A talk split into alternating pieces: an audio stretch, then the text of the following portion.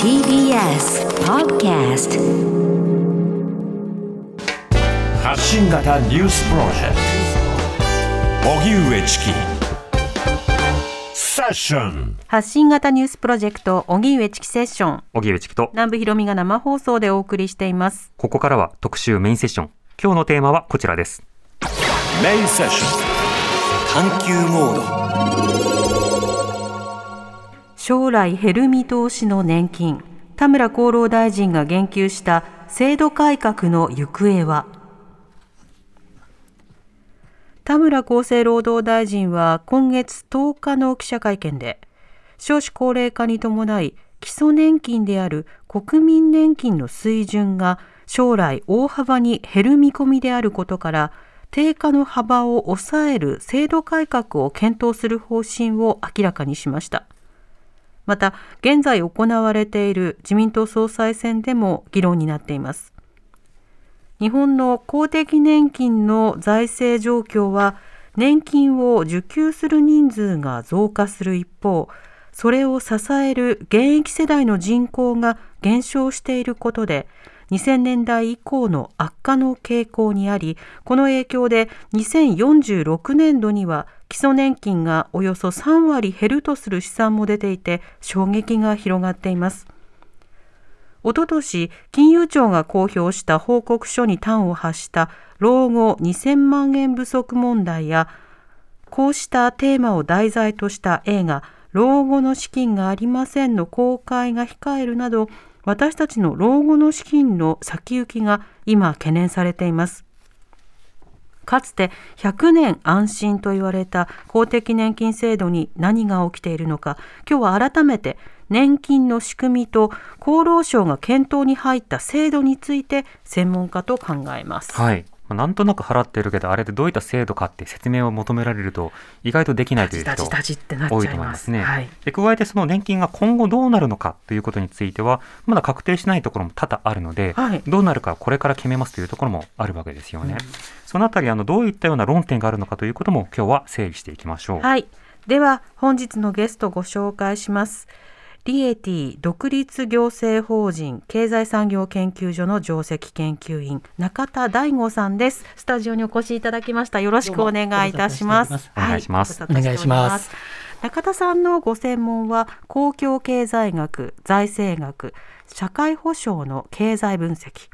著書に都道府県別医療費の長期推計、強著に少子高齢化、ライフサイクルと公的年金財政などがあります。はい。さて今日は年金の話ということですけれども、リスナーの方からいただいたメールから紹介したいと思います。ね、はい、えーご紹介しますね。まずラジオネーム山田さんからメールです。ありがとうございます。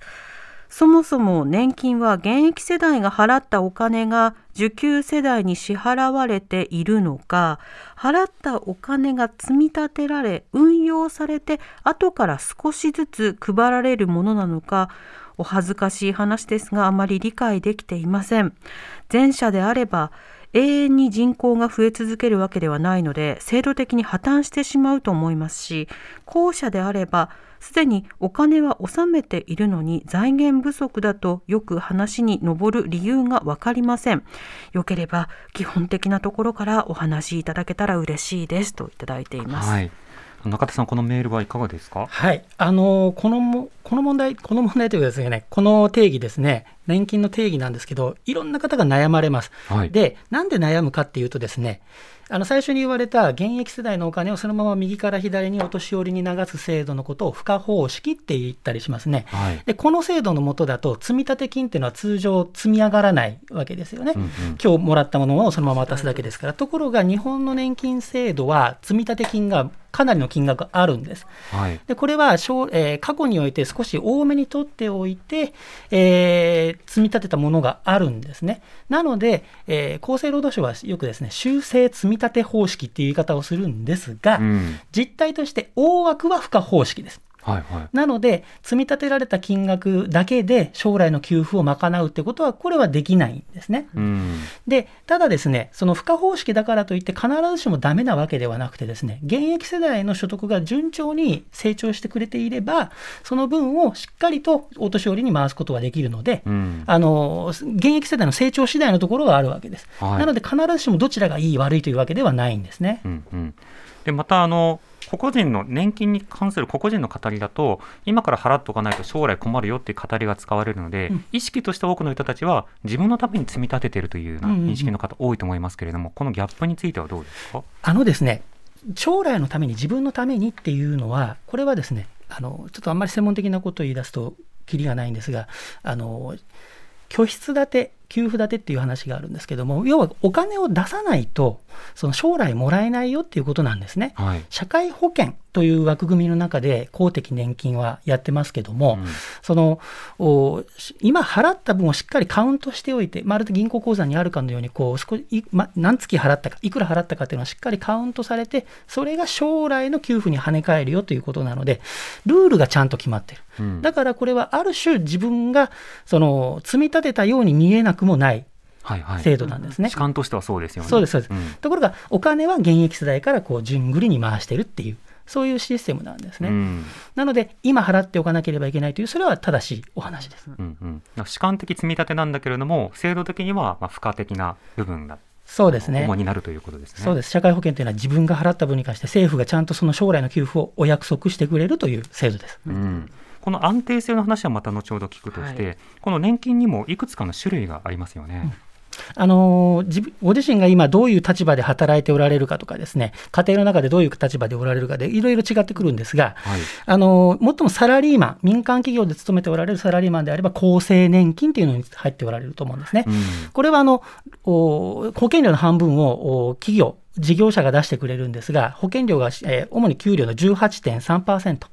です。労使折半で払うことになります。はいで、えーよく似た制度に共済年金というのがありますね。これはあの公務員とか学校の先生とか地方公務員の方とかそういう方が入るのが共済年金。でもこれは実際給付に関しては厚生年金とも統合されていることになります。はいえー保険料も、まあ、一部ちょっとまだあー調整中のものもありますが厚生年金とほぼ同じです。で、方やもう一つうー面倒なのは国民年金っていうのがあるわけですね。うん国民年金が、えー定額負担で、これは主に自営業者の方か、もしくは、えー非正規の中でも厚生年金に入れない方ですね。こういった方々が国民年金で、毎月定額1万6000ちょっと払うということになるんですね。うんで、この年金の種類で、えーと、さらにちょっと面倒くさい話をさせていただくと、この国民年金というのは、同時に基礎年金という書き換えもできまして、はいえーつまり厚生年金や共済年金の人たちも同時にこの国民年金も一緒に受給するという立て付けになってるんですね。うんこれを我々は基礎年金と呼んでる。皆が等しく全員国民加入者であれば国民年金を受給する。だから基礎年金だよというシステムになってるんですね。はいこの辺がちょっと面倒くさいところです。うんうん、ということは国民年金だけ払っている人と国民年金と厚生年金両方立てであの参加している方がいるわけです。そうです。あの、国民年金だけの方は、その基礎年金の部分だけを将来受給するということになりますね。うんで厚生年金であれば、報酬比例年金、つまり今所得の、えー払ってる保険料が多ければ多いほど、えー将来戻ってくる年金額も非常に大きくなるという方々、2種類いるということですね。なるほど。これがあることによって、例えばどういった労働形態をこの人生の中で経てきたかによっても、そのどのような年金を受給することになるのか変わってくるわけですよね。そうですね。あのどえーよく企業から独立されたりとかですね、まあえー自営業になられる方も多いと思うんですが、思うんですがそういう方々は国民基本的に国民年金だけということになるわけですね。うんなので、そういった場合は、あのできればあの付加的にもう一つ別の年金、それはあの任意で入れるものがありますので、国民年金基金であるとかですね、はい。そういったものを追加で払って、えー年金をおより豊かなものにしておく必要が高いなというふうに思います。うん、これ例えばそのあの特に上の世代だと男性は働いて女性は働かないっていうようなその家族モデルというものを前提としていた、そうしたの場合だとその夫婦での受給金額はどうなるんでしょうか？夫婦での受給金額というふうになりますとです、これあの、えー今言われたのは専業主婦世帯ですね、はい。専業主婦世帯の場合はですねこれはあの奥さんが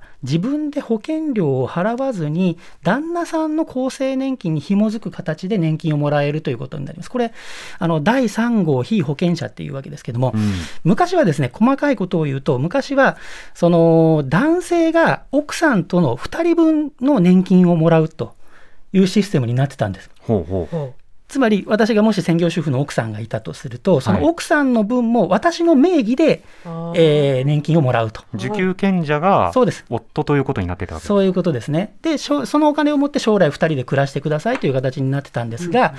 基礎年金という制度を作るときにそれをちょっと変えまして奥さんの名前でちゃんと年金を受給できるようにしましょうと。うんはい。で奥さんは国民年金をちゃんと自分の名前でもらってくださいねとという形にしたものがあるんですこれが第3号被保険者ということになります。うん。そういう受給の仕方をするわけですね。はい。まあその受給の仕方も変わっている。額面上はこれフラットになるんですか？対等ということになるんですか？あの厚生年金、えっと、はい、あの金額、例えば会社で働いていた分、厚生年金払ってますよね、はい。あの例えば専業主婦の世帯の場合だと、あのパートナーの男性の方が、あの夫の側が払ってますよね。はいはいはいはい。あの、ね、基礎年金って入ってくる金額は基本的に同じ。あの、払った分に関しては同じ金額うんになるということですね。ただ、そのどちらかの奥さんか旦那さんに将来、えー過去においてなん国民年金を払ってない期間があったという方がおられたら、それは、えーその分減額になりますから、うんあの気をつけていただきたいなと思います。特にですね、あの学生さんたちとかですね、あの免除に、免除というか、あの猶予が効きますので、あのはいしっかりそういうところは、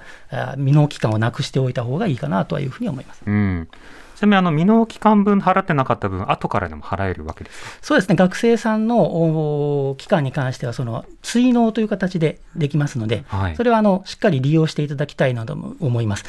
えーでただですね、大人になった後ですね、大人になった後に未納期間がそのできてしまうと、それはそうあの未納期間として残って年金が減ってしまいますので、もし本当に所得が減って払えない場合は、しっかりと役所に行って、えーで相談していただいて、免除制度がありますので、うん。免除制度もですね全額免除の場合とか半額免除いろんなパターンがありえますからご相談していただければなというふうに思います。うん今、年金の基本的なところを伺いましたけど、では制度上の先ほどの財源の話ですね、実際上、そのお金というのは何を原資として賄っていることになっているんでしょうか？はい、年金はですね先ほど言った社会保険という制度なので基本的には現役世代が、えー払っている保険料ですね、はい。これが主な収入源になるですね。財源になります。ただし日本の年金制度の場合はかなり大きな額を入れて税金をえーそこに投入してですね、うん給付をを支えているということになります。これをよく国庫負担という言い方をしますね。はいえーどれぐらい入るかというと、まあ、基礎年金の半額程度を入れるということになっています。で、もう一つですね、先ほど言った付加方式だけれども、実は積立金があるよというお話をしましたが、はいその積立金で運用収入をお得る、それもしくは、えっ、とですね、後でまたお話出るかもしれませんが、2004年の年金制度改革では、この少しずつそれをですね、取り崩しながら、なんとか100年間持たせようということになりますので、はい。その運用収入と同時に、その取り崩しも含めて、なんとか賄っていくということになります。うん、あの時あの100年ってよく聞きましたけれども、あれはスローガンではなくて、本当に100年かけて切り崩していくっていう話なんですか？そうですね、100年、えーかけてじっくりじっくり切り崩していくということなので、100年安心プランと言われたものっていうのは、要は100年間制度が存続しますよという、そういう見込みを得るための制度ということになりますね。うん、ということで定義上はあと80数年ちょっとにこう目減りしてるっていうことになるわけですか、えーとですね、てえー、と80年以降にあつまりそのです2004年の安心と100年と言ってから、はい。もうあの十数年経つわけですけれども、えーとあそういうことですね、その意味でやるとですね、100年安心の100年はですね、あの政府は5年に1回、えー計算を行うんですね、これ、財政検証っていうふうに言って、見通しをお5年に1回新新しくするんです。で、その時ごとに5年ずつその最後の100年間のお終わりの期間がですね、少しずつ伸びていくんですね。はいなので、結果的にはずっと未,、えー未来英語ずっと先まで、えー考えていきますよということになります。んとりあえず、常に100円。そうです、んえーさ5年ずつこうずれていくということですね。ええなるほど、うんその都度、まあ、100年大丈夫なように計算もしていくということになるわけですね。そうですあの今生きている方々が全員、まあうん安心できる期間、100年先見見とけば大丈夫だろうということですね。うんでも保険料収入が、まあ、半分以下で、税による国庫負担というのが半分ほどを占めているということですけれども、この年金制度のその持続性という点でいうと、これは安定的だというふうには言えるんでしょうか？えーとですね、年金制度の安定性というのをどこに求めるかということなんですが、結局のところですね、年金制度の安定性を高めるにはですね、給付を下げるか保険料を上げるしかしかないんですね。はい、で、えー、2004年の年金制度改革で日本の年金制度は保険料の上限を決めたんですね。もうこれ以上上げませんと、えー、ずっと上がり続けると国民の方々も不安でしょうからということで、そこで止めたんです。えー、先ほど言った18.3%とか、1万6000円とかっていう保険料負担ですね。はい、これが上限で決まってます。うん、とすると、安定性を確保するにはどうすればいいか、給付を下げるしかないんですねと。はい、ただし、先ほど言った政府がお約束した給付額ですから、これをもうお金がないんで払えませんってなると、それはある種のデフォルトですよね。政府の信用をなくしてしまいますので、ということになっちゃいます、ね、そういうことですね。そういうことになっちゃうので、えー、少しずつ、名目金額は減らさないんだけども、実質金額は減らしますよ。ちょっとめんどくさい話なんですが、はい、えー、金額は減らさずに、えー、価値を減らしていきますと。というようなあお約束にしたんですね。これをマクロ経済スライドっていうんですけども。はいその価値を例えばずらすとなったときに、どういったような仕方でずらすことに結果なるんでしょうか？あのですね、えーと、公的年金というのには、えー、賃金スライドと物価スライドって非常に重要な制度があります。うん、こういった制度ってのはあの民間の保険では絶対ないんですね。はい、例えば皆さんが民間の保険に入られて、えー、例えば1億円の給付があります。というふうに言ったところでですね、その給付をもらうときにインフレが起きていて、貨幣の価値が半分になっていれば、今の5000万円の価値しかないわけですね。うん、なんですが、もし公的年金の場合はですね、インフレが起きれば、インフレが起きたり、賃金の上昇が起きれば、その分、ちゃんと金額を上昇させておいてくれると,、という制度になってるんですね。例えば、はい、まあ、ずっとデフレが続いてるんで、皆さん物価が上がるっていう感覚がなくなってきてますが、うん、えー今年もし2%のインフレ率があったときに、来年の年金額はちゃんと2%上がって、えー、その年金額の購買力を失わないようにしてくれるっていう制度になってるのが基本なんです。うん、で、この基本、例えばさっき言った2%インフレで上がるんだったら、本当だったら2%上げなきゃいけないんだけども、このマクロ経済スライドっていうのは、そこから少し1%ちょっと減らさせてくださいと。はい、というふうにして、えー、購買力を少し下げていく。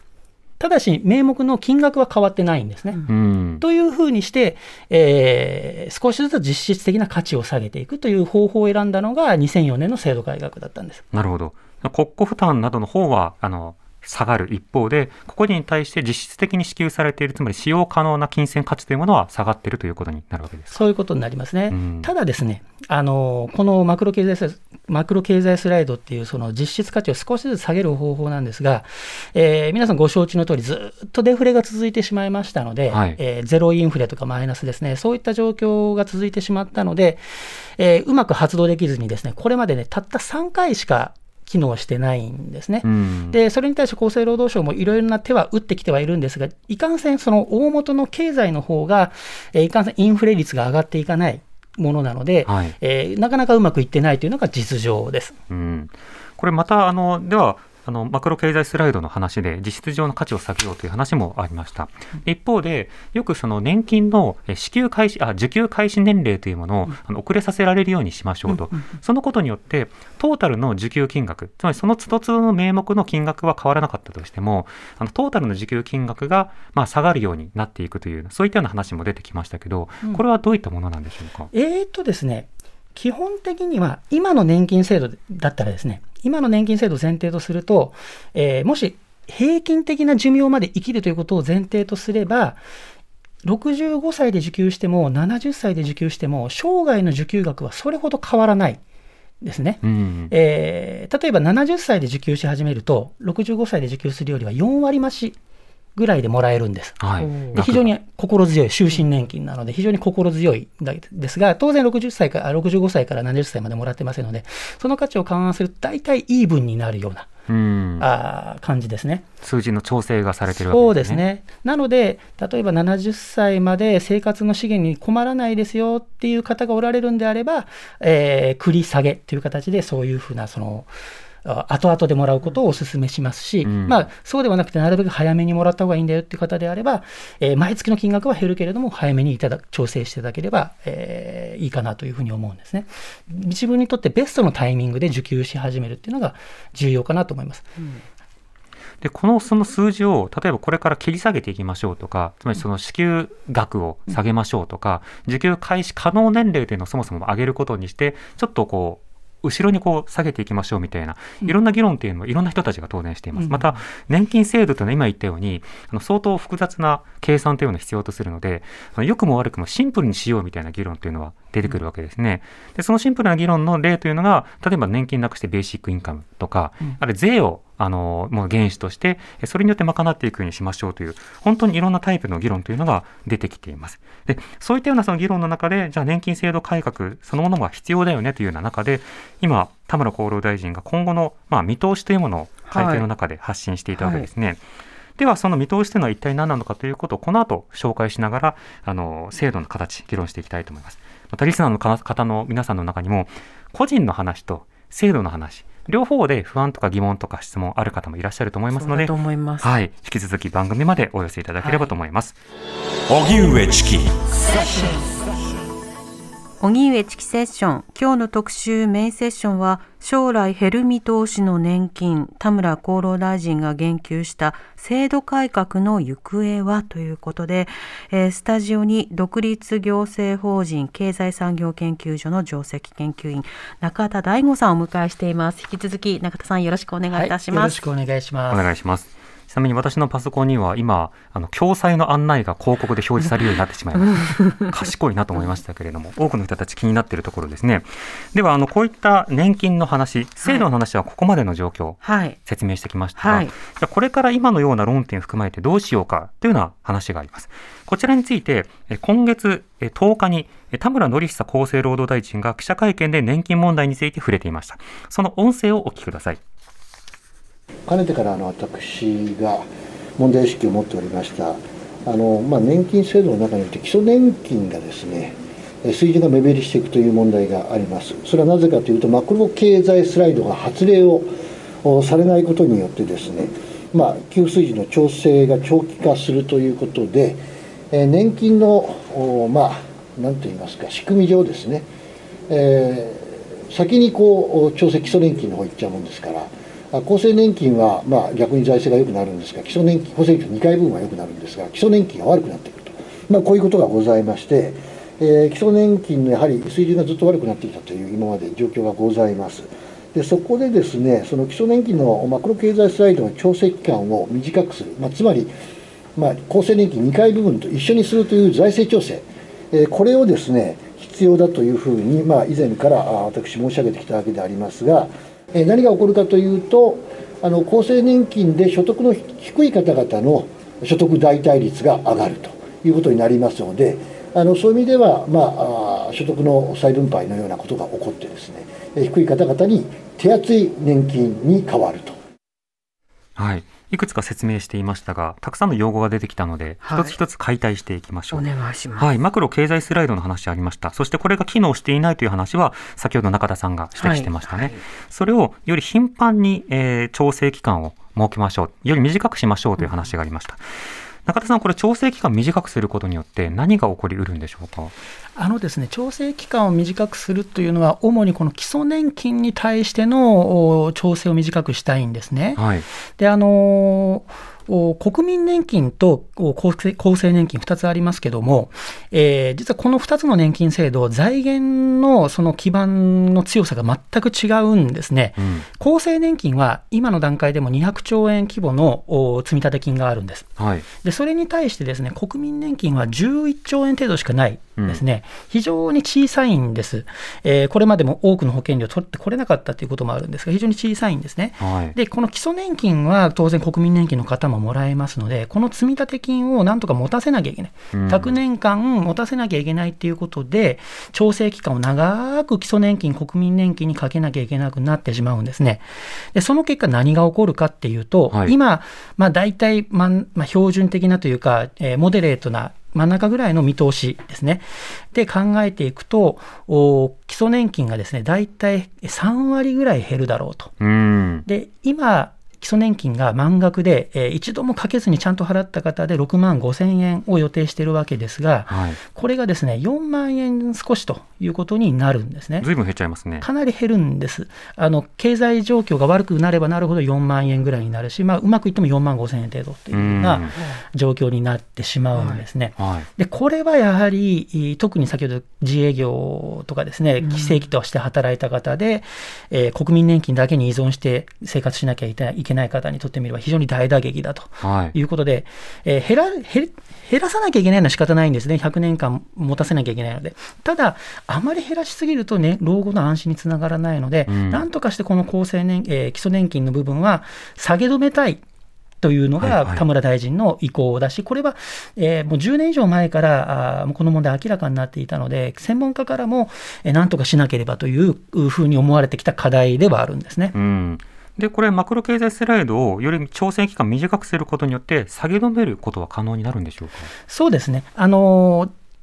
うまくいけば5万数千円程度にまでは、えー下げ止めることができると。いうことになりますので、えーまあ、わずかな金額の違いのように思うかもしれませんが、これ、月々でも大きいですよ5000円でで、これが年間になるとさらに大きくなります。はいというふうになります。で、しかもそれが終身で続きますから、えー一生涯にもらう金額としてはものすごく大きな金額になってくるわけですね。うんというふうに考えたときになるべくここはな,、えーなんとかして、ただ、その財源をどうするんだ、ない袖は触れないので、どこから財源を持ってくるんだろうかということが、えー厚生労働省が今、知恵を絞っているところではあるわけですね。うん、またこれ調整期間を短くすることによって今言ったその下げ止まりというものを、まあ、もたらしたいという話。それがまあ1点ありました。でもう一つその田村厚労大臣の発言の中でこうしたことによって厚生年金で所得の低い方々の所得代替率が上がる。そのことで手厚い年金に変わると。この所得代替率というのは何でしょうか？えー所得代替率っていうのはですね、あの現役時代の平均所得に対してのその自分が年金いくらもらってるか、その比率のことを言うんですね。うんうんで、今の年金制度ですと、大体まあ平均的な賃金が35万円というふうに考えたときにですね、はいえーその35万円に対してもらえる年金が大体今の水準、現時点の水準で60%ぐらいなんです。はいで、これが、えーマクロ経済スライドを効かしていって、先ほど言ったその6.5万円が4万円になったりというふうなことを考えて、厚生年金をもらっている方で、これが大体50%強、51%程度うんですね、うまくいってですね。はい悪ければもっと下がってしまうんですが、一応今の年金の法律では、えー50%は何とかして維持するとということにしてありますので、ええ50%まで下がるんですよということになります。うんだとすると額ベースはどれぐらいになるんですか？額ベースとですするとですね、えー、大体35万円から、まあそのえー2割強減ると思ってください。はいあのどの年金額であったとしても、そこから2割強お減るというふうに思っていただければいいかなと思います。なるほど。さて、ここまでではどういうふうにあの維持するのかという話をしてきましたけれども、あの多分リスナーの方からですね、え、減らすこと前提なのっていう声もあると思うんですが、そこはどうですか？えーとですね、これは、うん、減らさざるを得ないというのが実情ではあるわけですね。今の年金額が、まあ、その出してきた保険料に対して少し割高になっているわけなのは間違いないので、はい。減らさなければならないのは仕方ない。ただしですね、その長期にわたって減らす計画を立ててるわけですけども、なぜこれ長期にわたって、えーやってるかっていうと、その間にしっかり別の手立てを、お仕組みを作っていこうっていうことも大事な政策なわけですね。うん。例えば、その個人年金であるとか、えー私的年金っていうようなものをしっかりせ、えー加入していただく、そういうインセンティブをつけるっていうことも大事ですし、はい。えー何らか他の保険とか、ちょえー金融資産であるとか、そういった形で、えーしっかり自分の身の回りを、その金融の環境をガードしていただくと。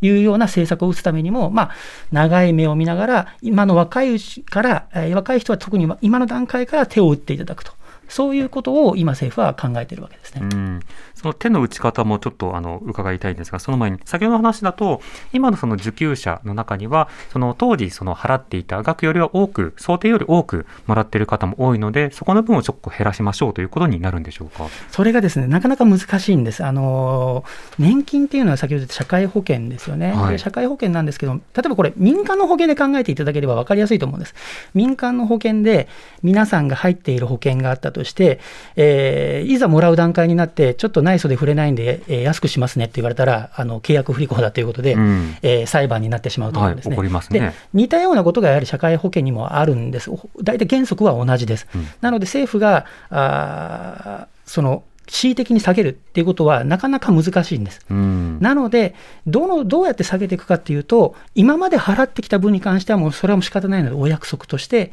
えー可能な限り払いますと。はい。ただし、これから年金を払う。う保険料を払う分に関しては、それには、えー少し、えー給付を下げていきましょうっていう形でうん、これまで厚生労働省、国はですね、そういう方向でずーっと年金の給付を調整してきたんですね。はい。えーなので、その給付の削減っていうのは、なかなか長期長期にわたってやるっていうのが基本になっています。慣らしていくっていうそうですね個人の負担というものを少しずつ抑えていくために時間をかけてっていうことになるわけですね。でそのやり方ということで今その今後の方針としては、えー田村厚労大臣がその経済スライドマクロ経済スライドの調整期間を短くしていきましょうと。そのことによってその微調整が、えーできしやすいようにしましょう、なぜならこの間デフレによってそうした調整期間があまりなかったのでと、うん。これちなみに脱デフレ掲げ続けているわけですけれども、その脱デフレがよりあの精度高く政策として効いた場合にはこの問題は少しは好転する面もあるんでしょうか？いやあの正直に言うと、おうまくいったらとしての見通しで今、話しています。あそうですかこれあそうなんですか。あの実際、経済、そのインフレ率がですね1%以上、2%とか、そう、えー安定して起こる状況っていうのは、この10年間、20年間、ほとんどなかったわけですね。はいで、あくまで今そうだったらとしたならば、2040年、45、6年、6年までですね、うんマクロ経済スライドをかけられますねと。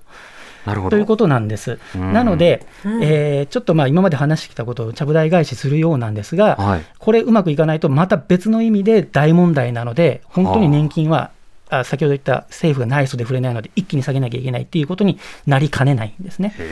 それはちょっと不安要ちょっとじゃないですね、かなりの不安要素として、不安ですね、はい。えー残るんですが、うん。まあ、今、田村大臣が言われているのは、まあ、そこはそれとして、うん。えーそこは頑張って、まあ、やるとして、えーこ年金の中でやる、それは年金が経済対策ではないので、はい。それは経済対策としてやったとして、年金としてやれることを今、議論しましょうって言ってるのが、先ほどの田村大臣のお話ですね。厚労省としてはそうですよね。そういうね。あのインフレターゲットとか2%物価目標というのは、うん。日銀とか他のまあ官邸とかのうん。政策のターゲットなので、まあ、厚労省としてはそこには手出しできないとしてっていう形で計算するしかないということです。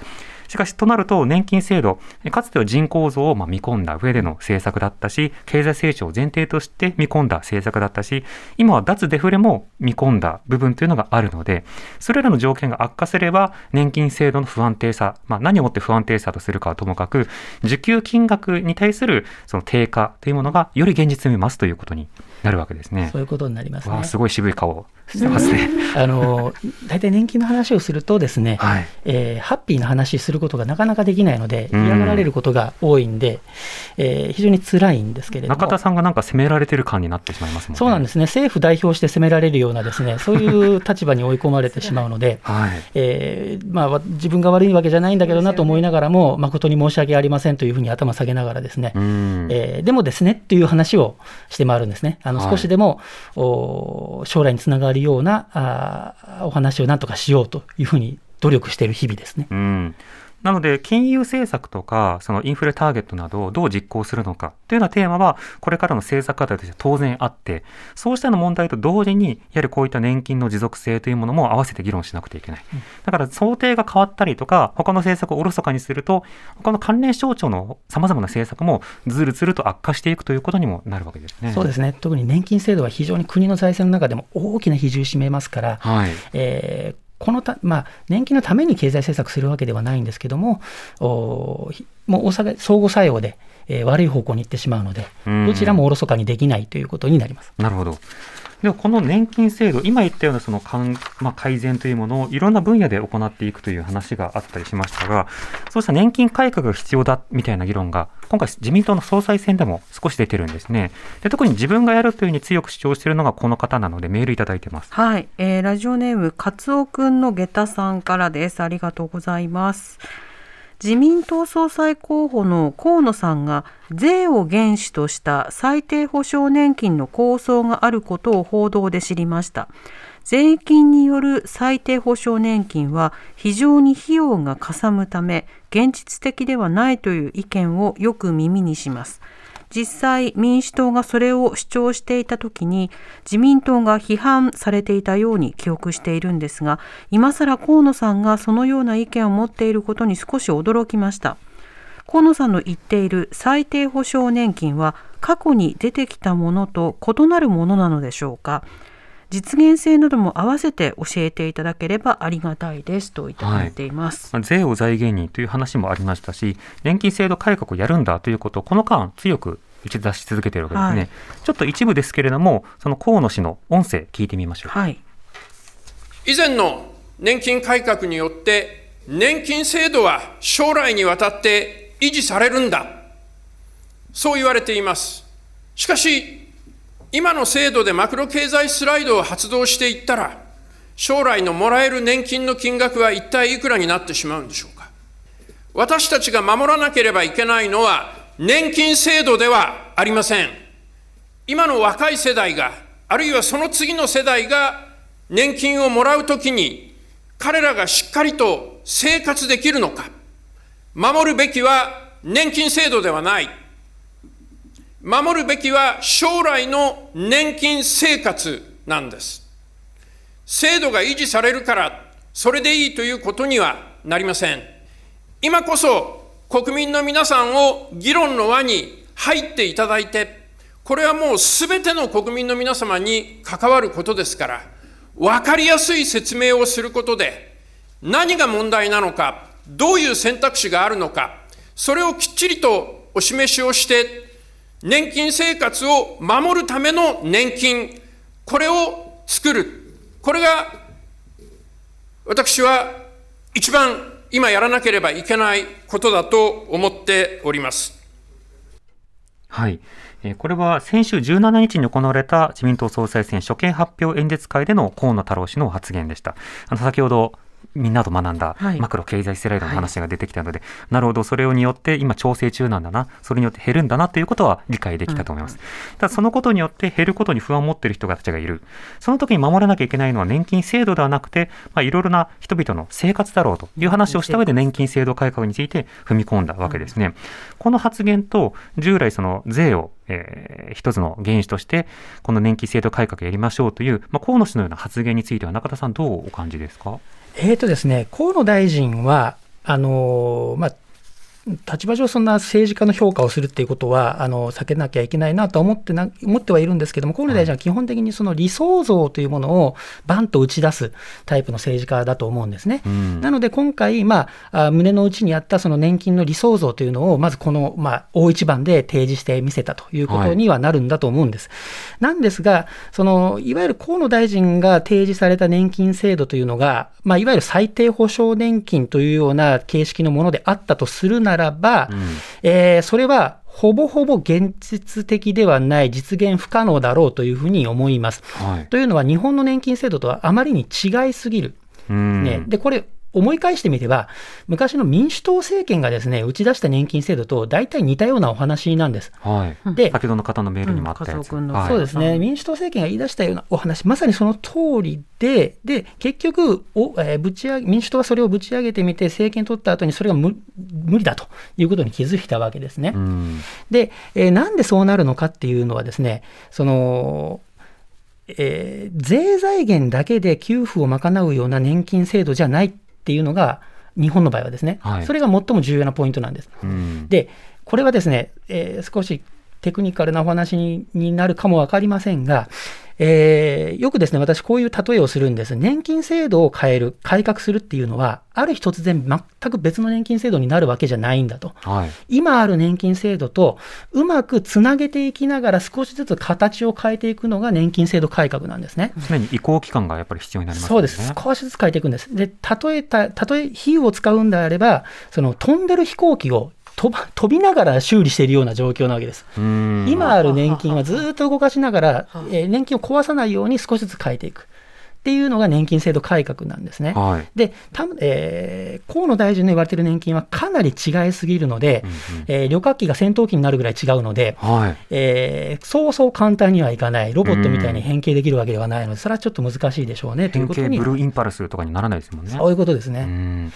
となると、これあ、ちなみに先ほど少し話された最低保障年金というのは、どういうもので、今のとどう違うんですか、えーとですね、例えばこれ、典型的に海海外ではよくやってる話ではあるんです。特に有名なのはスウェーデンが有名ですね。はい。えースウェーデンの場合はですね、表えー基本的に公的年金は報酬比例年金、厚生年金の2回部分だけのような世界です。ほう。で、ただしそれだと年金額が非常に低い人たちが出てくるので、その人たちに対しては、例えばね、えー日本円にしたら、例えば7万円とかですね、